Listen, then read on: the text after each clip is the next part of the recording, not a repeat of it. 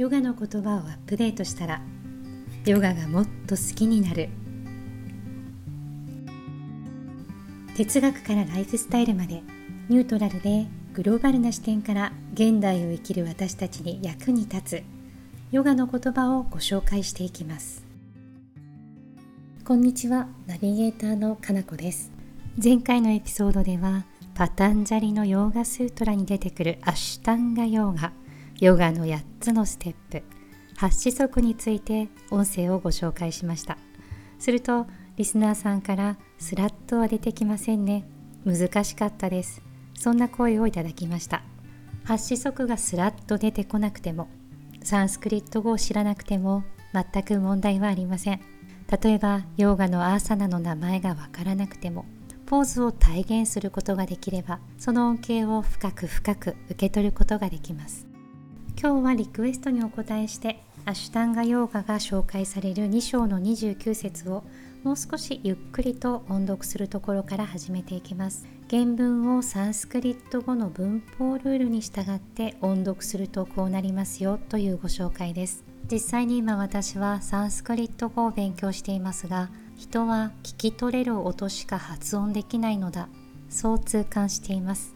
発音に関してはまだまだ稚拙な部分がありますがクラスメートには熟練のヨガ哲学教授もいます。哲学について指導するような立場の人大学教授や学校の先生スワミといったお坊さんのような方でも文法を学ぶ機会がなかったがために自己流に音読している。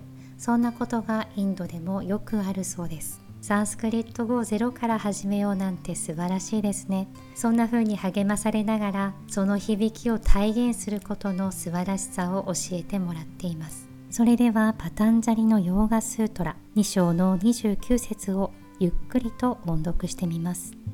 ヤマニヤマサナプラナヤマプラティアハ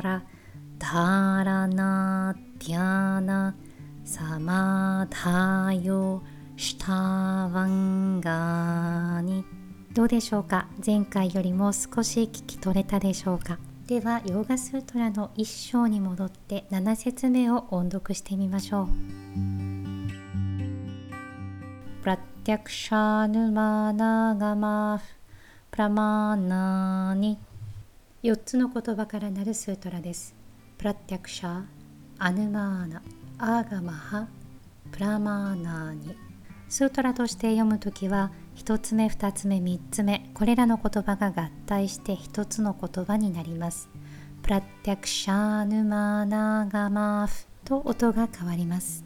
1つ前のスートラではブルッティ心の働きには5つありその1つ目として挙げられたのがプラマーナ正しい認識でした。人はどうやって正しい認識を得ることができるのでしょうか。このスートラでは正しい認識を得るためには3つのプロセスがあると定義しています。その1つ目がプラッティャクシャ五感から知り得る情報。2つ目がアヌマーナ。推測。自らの経験から学んだ知識。そして最後がアーガマ。聖典や伝統から学べる知識。五感や経験からは学べないようなことを伝統や聖典に学ぶということ。この3つの方法によって人はプラマーナ正しい認識を育むことができる。そのような意味を持つスートラです。ではもう一度音読してみましょう。プラティャクシャヌマナガマフ。プラマーナに知覚推測そして聖典経典。人はこれらによって正しい認識を育むことができます。今日ご紹介した言葉は小ノートにも載せてあります。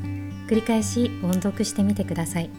ではまたお耳にかかれるのを楽しみにしています。今日も穏やかな一日となりますように。